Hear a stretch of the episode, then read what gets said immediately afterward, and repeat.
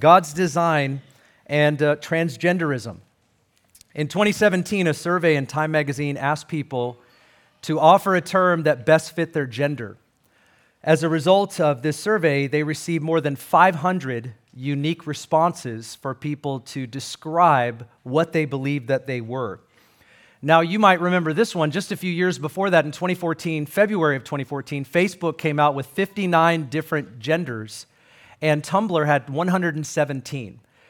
I think at that time, people sort of woke up and said, What is this? 59 genders, 117 genders. A lot of folks weren't even involved in the conversation, didn't even know this was a thing until it became part of public platforms. In a recent survey, 50% of young adults believe male and female aren't the only options for gender. I'm just trying to explain the world that we live in right now. In 2022, UCLA Williams Institute in their survey and their data mining say that 1.6 million people in the United States identify as transgender that are over 13 years old.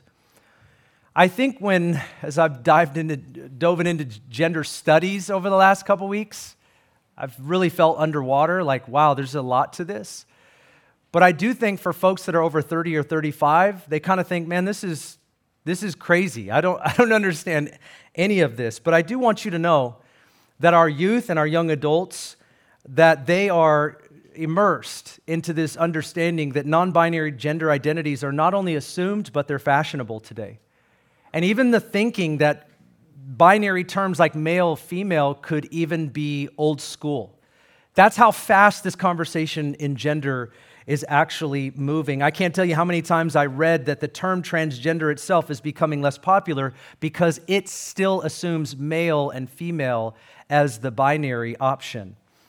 So, not only is this cultural narrative growing in our world today, but I would say that it's growing away from us because we don't really understand it or know what's going on.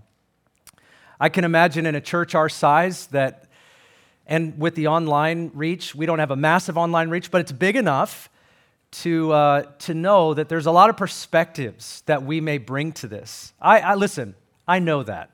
I know that when we approach a topic like this, and I can say, here's what the Bible says, there, there are plenty of people that might think, Pastor Ben, that's not maybe quite what I think or what I think the Bible says.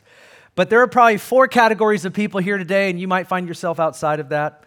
But here's one person, and I'm just trying to think about how some might be thinking um, as they're sitting here today.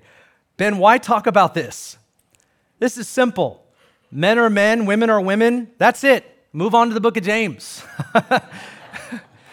if you're new, that's we're going to study the book of James soon. Some of you are there. Number two is who cares? Let people do what they want to do, doesn't affect me. Maybe the third category is please help me with this. I'm struggling with my understanding of my own gender, deeply struggling, or my kids are struggling or my grandkids are struggling, and I really don't know what to do. I didn't think I'd be here facing this issue. And the fourth category of people could be please be careful, Pastor Ben. People are struggling and they need love and compassion. And I'm not saying that you're not that compassionate, but it could be that you're not going to be compassionate enough. Some of you might be thinking that just because this is a sensitive issue and you might be facing something in this arena that causes you to feel a certain way. So here's what I want to do. My goal, I don't know if I'll be able to do this, but my goal is to present truth about this issue, grace for the struggle, and wisdom for our application. Amen? And I would like to start by talking about terminology because I think words are important. So, terminology related to transgenderism. I view myself as a missionary. I'm saved, I'm set apart for the gospel of Jesus. So, whenever I think about anything in the world, I look at it as a missionary.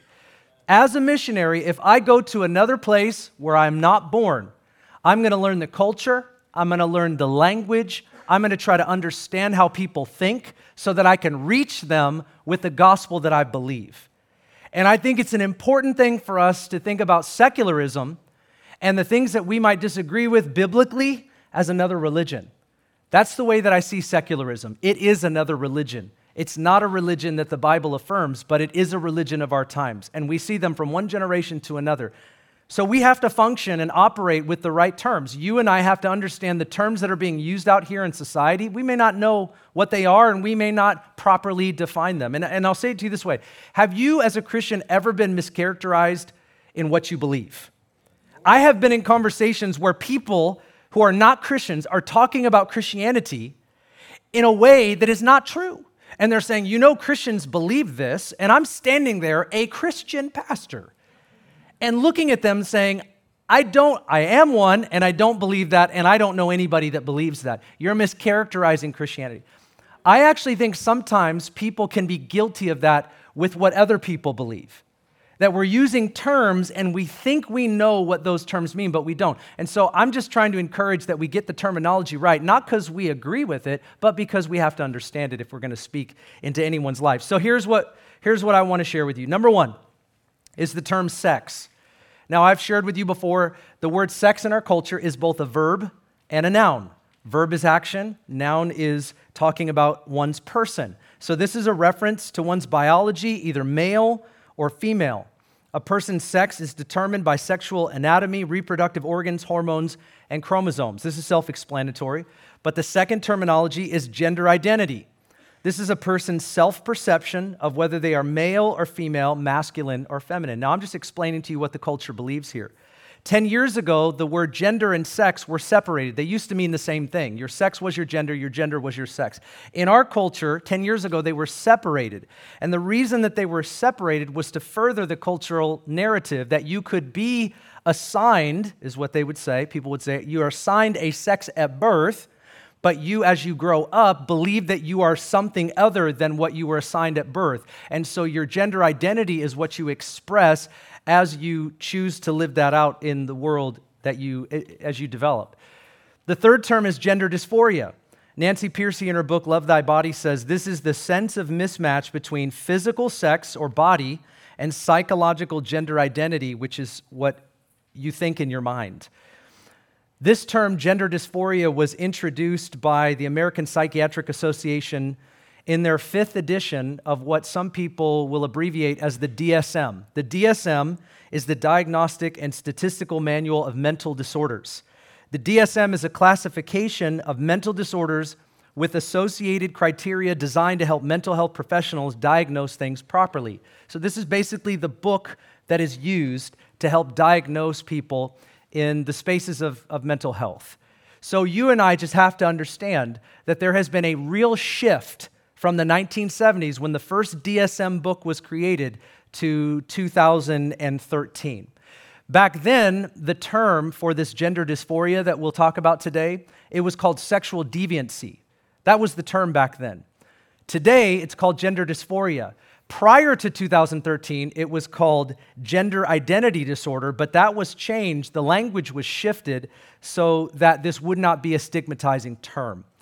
And the reason for that is because the American Psychological or Psychiatric Association no longer holds themselves to the male female binary, which means that our institutions believe you can be male or female even if that's not what you're born as. So our institutions believe this. You may not, but that's what the institutions believe. And as a result, when somebody has gender dysphoria, which there's a criteria, seven criteria to diagnose somebody with, when they come into a mental health specialist office, the treatment for this starts with social affirmation. That's pronouns. Please call me by a different pronoun. I might be born as a woman, but I want you to refer to me as a man. So that's social affirmation. The second they can be encouraged in is legal affirmation. That's where a person changes their name, they change their ID on their card. It, it helps them to feel a sense of security. The third is medical affirmation. That would be hormones, puberty blockers, and gender reassignment surgery. So, this is sort of the track of treatment that is being offered in our culture and in our world today to those that struggle with gender dysphoria. The fourth term I want to bring to you today is transgender. This is an umbrella term for many ways in which some people experience an incongruence between their biological sex and their gender identity. A transgender person will often communicate that they feel trapped in another body. It's not who they are. That's something it would say. The fifth term, I'm only having six, I could have had 16, but the fifth term is intersex. This is a general term for a variety of conditions in which a person is born with a reproductive or sexual anatomy that doesn't seem to fit within the typical definitions. So there could be an abnormality uh, physically or, or otherwise. It could be chromosomal.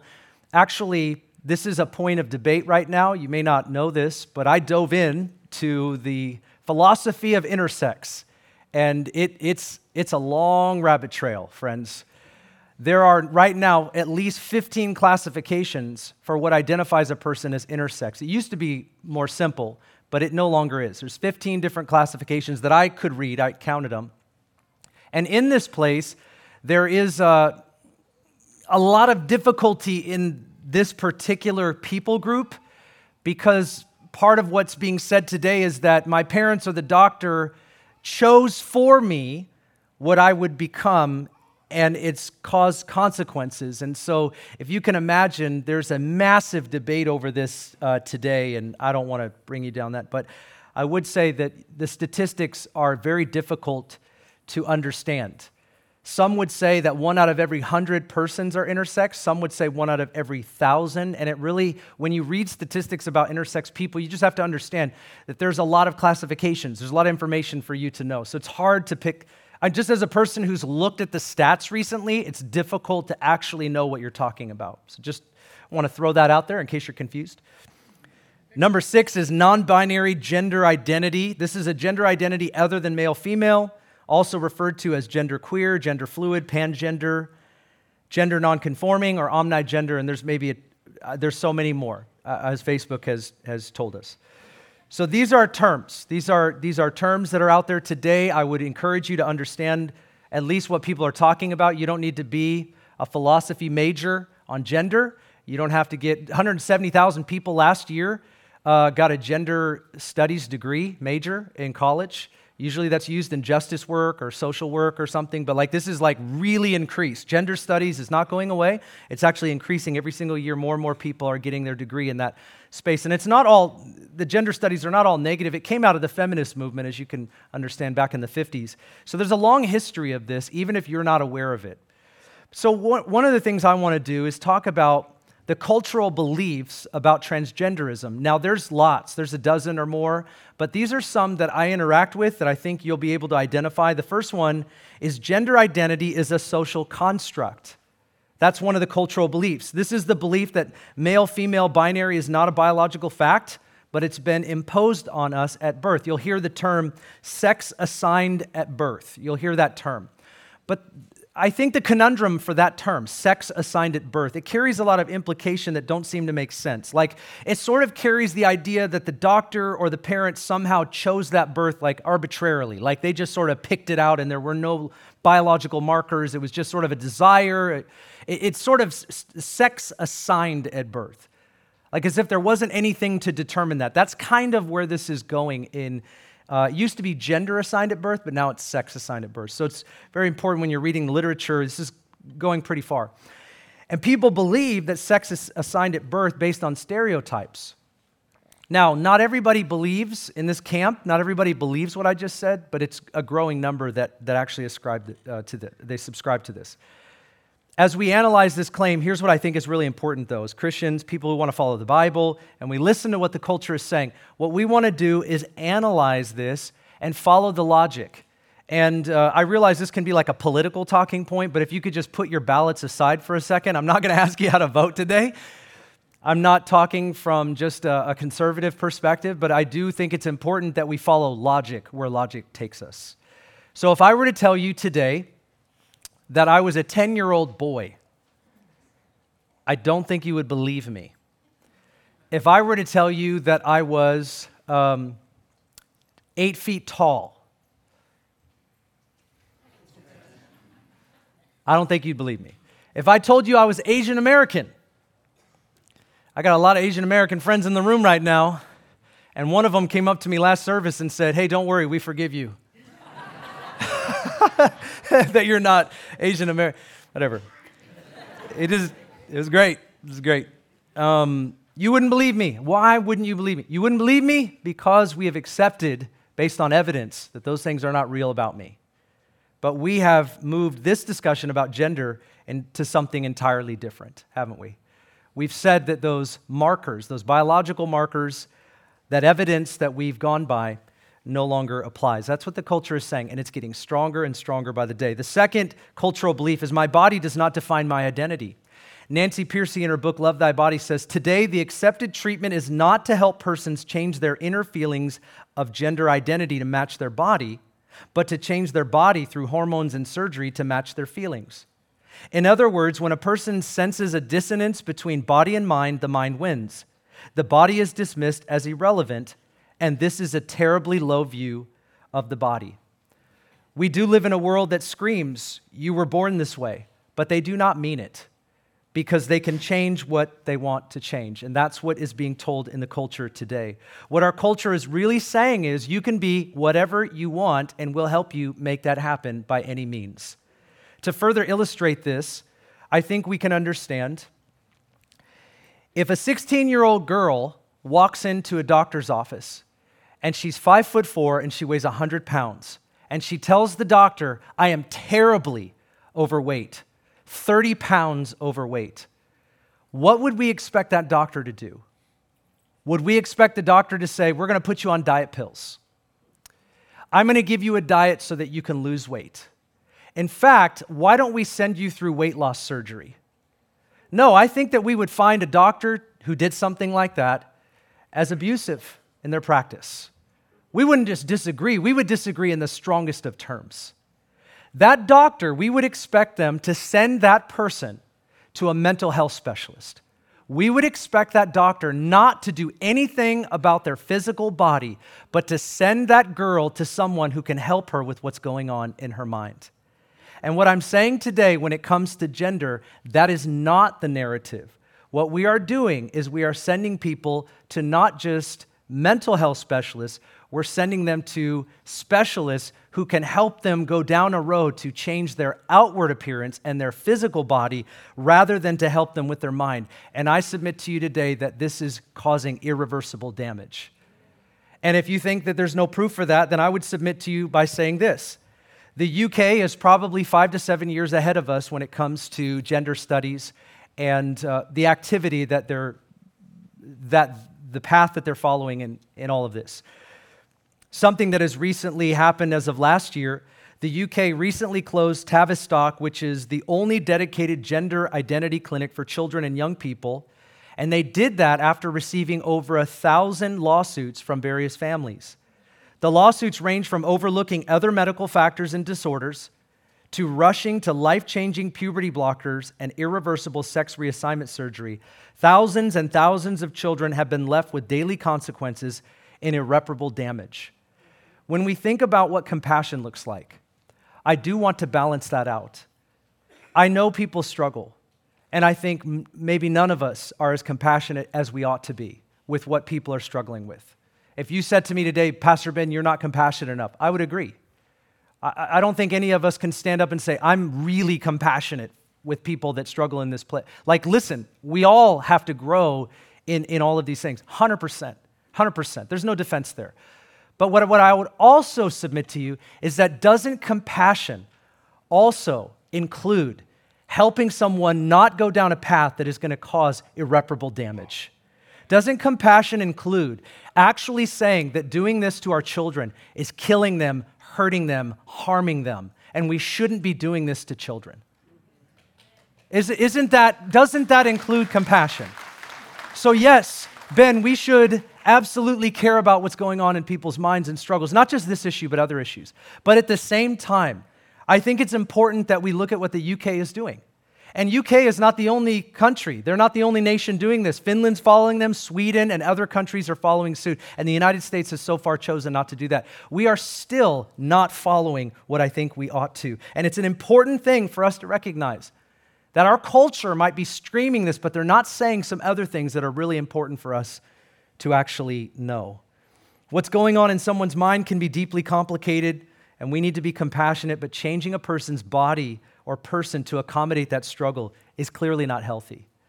The third cultural belief is embracing your transgender identity should be celebrated. Today, it's encouraged for our kids to explore their gender through public education, even.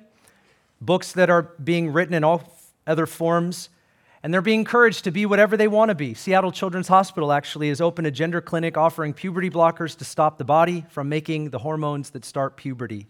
This is provable that it is causing irre- irreversible damage. It should not be celebrated. Should not be celebrated. But we have Bruce Jenner to Demi Lovato. We're moving from gender fluid to pansexual, and we are told this is good for people, this is good for society, and it's not. The fourth cultural belief is validation and affirmation equals love, acceptance, and causes trans people to flourish. That's the idea. Is that we, if we're on the side of compassion and the side of love, that we have to validate, we have to affirm, we have to agree, and that's what it means. That's what's to cause the suicidality and the suicide ideation to go down. That's what we're told. That if you don't agree with this, that if you don't celebrate, that if you don't affirm, that if you don't love, that if you don't come alongside people and say what you're doing is great, that you're killing people and you're transphobic even being told that you don't believe these people exist. No, I believe everyone exists that's struggling with something. 100% we believe it. But we're being told by those comments that if you don't celebrate or validate or affirm that you're transphobic, you're a bigot, and you're part of the problem. Many kids are choosing a trans lifestyle not because they have gender dysphoria, but because it's popular. I want you to picture this. I'm to have some of you, like, if you're triggered, power down a little bit. because I can feel it in the force. yeah. And I'm not looking for claps and I'm not looking for, you know, it takes courage. I'm just, this is out of, out of my heart. Like, just think about this. Let's go into another direction for a second, off script. Let's say that you were five, six years old, and in the neighborhood and the place that you grew up, that you don't feel like you fit. You're a boy and you don't feel like you're as masculine or as boyish as the other boys.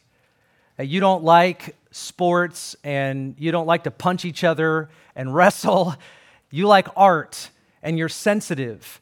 And you're being told by that group of boys and maybe even by family members that you're feminine and maybe you're gay and maybe you're a woman. And you're being told those things. Imagine the older that you get, the more the culture tells you you probably are a woman. So there's a voice that comes alongside the struggle that many of us have existed in, by the way. How many women have told me they were called a tomboy when they were young and it really hurt them? How many men had, uh, had something about them that wasn't as masculine as other men and they're being told that they're not manly?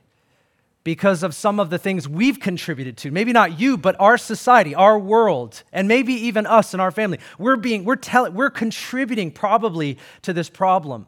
If we want to look at being compassionate, we probably have to back off a little bit of how it is that we define men and how it is that we define women. Do we ha- need to have definitions? Yes, let them be biblical though. Amen. I can't tell you how many times I've been I've listened to sermons where some tough guy was telling men what men are like and I'm looking at him and I'm like, I don't want your version. You just come off like tough and angry and like men go, yeah, this is great, you know, beer and Bible, awesome, yeah, that's all great. This is lame. It's not, it's not good. It's not healthy. So, when you have a culture that is affirming something that is happening, a struggle that's happening on the inside, you can imagine how the enemy is at work all the way through our childhood to make us believe things that are not true. The, the enemy will destroy you no matter how it works. Let's just pick the thing that works. That's his plan. I want to kill you by any means necessary. And right now in our culture, this is one of the areas that we're facing. I will not deny that some people really do struggle with gender dysphoria. They really do. They, they feel like they're in the wrong body. There's this sense in them. I don't understand that, but like I know that's a reality for some people. And, and at the same time, I also know that people who don't feel valuable and people who don't feel valid when a culture celebrates something and says you're a hero when you take a stand and you step out and you present yourself as something else, and now all of a sudden you get this feeling, these accolades, this freedom, you start to feel good about yourself, and all of a sudden you're like, I've never felt like this in my life. I must be the opposite gender. That is happening in an increased rate. In fact, it's doubling and tripling in the next generation. Transgenderism has stayed almost stagnant for so many years until this generation rose up. Now it's like tripling. The rate at which this is growing is unprecedented. And so we have something that we're dealing with here. And misgendering people can even, by, by accident, cause offense. I did it not that long ago. And in Canada, it's illegal on a federal level to misgender people. That's how far this is uh, going to go. It's coming. It's coming. It's going to be stronger in the days ahead. But I think we have to look at this also on a practical level, which is really what most of us deal with on a day to day. And I would tell you, I mean, the gender thing to me is kind of interesting because I do think we need a broader category of genders. And I hope you understand what I'm trying to say there. Let, me, let me further illustrate that just in a funny thing. I went to get coffee at one of these really I don't know how else to say it other than like snobbish places, you know?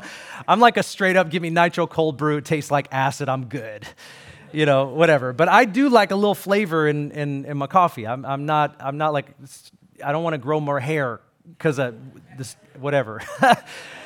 so somebody in the room knows that I get the sweet cream and my, whatever. All right, I like the sweet cream. Amen. Can I get an amen? This is like put some. I mean, if you're doing the intermittent fasting, you're like, no amen. I'm, I can't even have caloric intake. But so I go to this place and I offer a vanilla. I, I, order a vanilla latte, and the guy kind of scoffs at me. Now I'm going to tell you exactly how it happened. I, I'm not going to. He just goes. and then the barista bro starts making my coffee, and uh, and then he's like holding back his comments, and then he says to me, "You know, that's not a manly drink. That's a floofy drink." And I'm just, I'm just standing. Yeah, yeah, he didn't know Ben Dixon. What are you trying to? He's like, it's like that's a, he said that's a floof. I don't even know what floofy is. What does floofy mean? Sir, that's not in the dictionary. I don't know what you're talking about. I didn't do. I didn't. I was thinking it. I didn't say it. Shoot, grammar's a thing, buddy. Uh, okay, so he's stereotyping me based on my drink. He said, real men drink black coffee as we said. Okay, so now I want to tell you what's in my mind. I'm looking at him, and he has, he looks like he, have you ever seen the movie Grease? He looks like a guy that came out of Grease. So he's got the white, the white t-shirt and it's all rolled up, and then he's got his pants, very expensive, real rolled up, every nice boots, real clean, everything's nice. His hair looks like he's definitely spent about an hour and a half on it. This is 30 seconds right here, you know. So he's like, he is all in. He is, he, he, he, he's fitted. He, you know what I mean? Even like the, the way he makes the coffee, he's got a rhythm and a way. And I'm looking at him and I'm like, oh, brother, you're the last person that should be talking about what a man, you know. And so I'm stereotyping him and he's stereotyping me. And this is a messed up world we live in. But I, my point is, my point is, is that I said to him, I said, sir, I don't believe a man is defined by what they drink, but by the way they live. And he, and he stopped us. You clap for that if you want. but, but I'm just talking about stereotypes. You understand? That, like, if you said, Ben, do you think there is an issue in, in that arena? Yes, in that arena. And that's why some people are able to hear some of what the culture is saying in ways that, that the, I believe the enemy is working in. I, I do. I think that people don't feel like they fit. How many of you at one point in your life, in one way or another, felt like you didn't fit? Just raise your hand. How many of you are not being honest right now about So many people have told me they didn't fit for one reason or another. It's a phenom- it's a human experience. It really is. And I would tell you that, that this is something that we're going to continue to deal with. But what does the Bible say about gender? Now, I want to be clear up front. I do not believe that you can adopt the gender ideology of today without dismissing and undermining the doctrine of the authority of Scripture. I do not believe it's possible. So, what does the Bible say about gender? Number one, human beings were created in the image of God. The secular world will tell us that we are all the result of a mindless evolutionary process and we do not have purpose. If they don't say we don't have purpose, it certainly is an implication of that teaching. But the Bible says something quite different. The Bible tells us there's a designer and he made us with intention and purpose. It says in Genesis 1:26, then God said, "Let us make mankind in our own image and in our own likeness." This passage in Genesis tells us that humans are not some afterthought and they were not created randomly or by chance. And you probably need to hear that today. You're not created randomly or by chance. Human beings are the pinnacle of God's creation, and we were given the stewardship of the entire earth. We were carefully and wonderfully made in God's image, and we even share some of his attributes. That's what it means that we're special. Whether we feel it or not, we are special. Now, we don't share all of God's attributes. God's omniscient, God's omnipresent. I would love to share omniscience. That would be a great conversation, wouldn't it? I already know the past, the present, and the future. But God doesn't share all of his attributes, but he does share with us, human beings, love and mercy. These are the things that we get to share. The attributes of God were made in his image. We were made with a body and a soul fully integrated, which is entirely important in our created order. Our body matters to God. He designed it with 37 trillion cells. It is not an accident. God's design is masterful. You and I are amazing. Again, our mind might tell us different, but it is truth. Your body is amazing. Have you ever made something with your hands and you step back and you went like, that is not awesome? you ever created something and you step back and you thought, let's try again? and you scrapped it. It wasn't worth keeping. When God stepped back from his creation in verse 31 of Genesis, he said, It is. Yeah, it's good. You are good. Scripture says that our bodies are wonderfully made, set apart for God, temples of the Holy Spirit. And it even says in 1 Corinthians chapter 6 that our bodies are united to Christ. The second point is our gender was designed by God and it is a part of who we are. Being made in his image includes our gender distinction as male and female. It's biologically written into what you are. Genesis 1:27 he created mankind in his own image in the image of God he created them male and female. He said that it was good. Our gender is very good. The purpose of two genders in Genesis chapter 2 is made very clear. He tells us, The Lord God said, It is not good for man to be alone. Come on, men, go ahead and say amen now. I will make him a helper suitable for him. Now, this Hebrew word for helper is not a term of condescension. It's not a term that is subordinate, like the woman is less than the man. That's not true because this same word helper is used throughout the Old Testament of God helping his people, Israel. It's not a term of condescension. It's not a term of dominance or domination. This is a term to me that expresses essential equality. And I believe this with all my heart. Men and women are essentially equal, they are very similar, but not the same. And the distinction between men and women matters, and that's why God made us the way that He did. And we need to consider it this way that there is something in a man and there's something in a woman that God put in there, and He wants to express through you as the God given gender that you are. He wants to express who He is and what He's like through who you are and through what you are. This distinction matters. God created Eve out of Adam and brought them together in order to accomplish in unity what they could not do alone. Jesus affirmed gender when reflecting on marriage and covenant as God's design from the beginning. He says this later on in all of the Gospels, except for John. And this shows us that gender is not some arbitrary thing, it's not a self defined thing. We don't get to choose it. It carries purpose and meaning innately, implicitly. It does. We may not know that, we may not understand that. We might even struggle with that, but it is the truth. He made them male and female. It is good. So, what happened? Why do we struggle? Well, that's easy. Theologically, practically, it might be a deep struggle, but it's easy to understand. And this is found in the theology that we teach systematic theology, soft plug for the class. The fall caused all humans to experience internal conflict. The theological term for the fall is our sin and our disobedience to God. It caused depravity, it caused chaos, it caused confusion that we all live in today. When God told Adam and Eve not to disobey because he knew what it would cause, it did cause that. He told them, Don't eat from this tree. It was about obedience. It wasn't God drawing a line and saying, Let's see how much they really love me.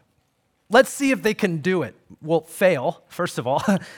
he was drawing a line and he told them not to cross that line. Don't do this because if you do this, I can see through the corridor of time what's going to be unleashed if you disobey me.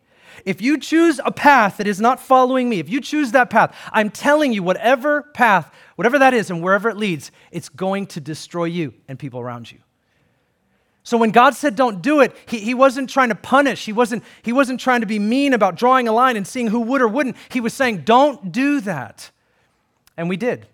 And it unleashed hell on planet Earth. The struggles, not only in the externals that we face, but also internally. And Paul actually talks about this. He says in Romans 5 that death entered through Adam's sin. The way that I look at this word death is that when Adam and Eve sinned, God put an expiration date on them at that point. You know, when you go to the store and you buy some meat or something like that and it has an expiration date, what happens slowly over time? It starts to decay. That meat doesn't look the same 10 days later. Now, you might say, well, Pastor Ben, I put it in my freezer. It does. I'm not talking to you right now. Okay, you probably got a whole big freezer and you're waiting for the rapture or something. I don't know. you probably got one in your car right now. Amen. I got snacks. Eh, all right, so I got to be funny somewhere in here, guys. You got to breathe. You know, we're talking about something serious here today. Okay. So you get offended, then forgive. I don't know. He says, Death entered in through Adam, and it's affected all of us. There's an expiration date on humanity.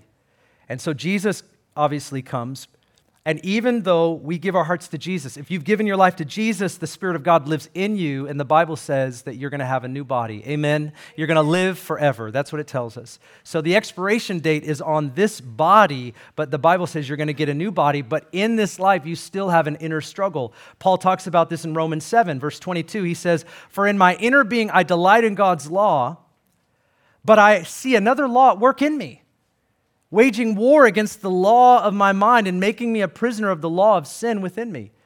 Now, I'm not trying to make this a transgender verse, but I am trying to say that the struggle that we face, this internal conflict of what we think and how we feel and how we're influenced and what we're told about truth, there's a struggle on the inside of us, and that's why he gave us a book. That's why he gave us a book, because God knew in his wisdom if they don't have a book, they're going to get it wrong in every generation. We already made a mess. Humans have made a mess. You read history, that's one thing you know. We've made a mess. We have mistreated each other, harmed each other, and we still do it today. But by God's grace, He's helping us, He's redeeming and renewing all things. He gave us a book. Praise be to God. Thank you for that wisdom. Pastor Ben, we didn't gather for you. We wanted the book. Amen. we wanted the book. What does it say? The effects of sin are something that all of us deal with to some degree, and some people it's an issue of gender. The answer is not change yourself based on how you feel, what you are told, or your mental struggle. What is the answer? Well, no, number four, the answer is the gospel calls everyone to surrender their body and renew their mind. The gospel calls you and I to surrender our bodies. Not just give God, oh, you can have eternity. Thank you for forgiveness for when I sin and heaven when I die.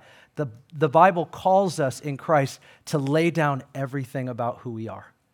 Everyone. Gender ideology teaches people to change their body and obey their mind. This is a false doctrine and it comes with a false promise.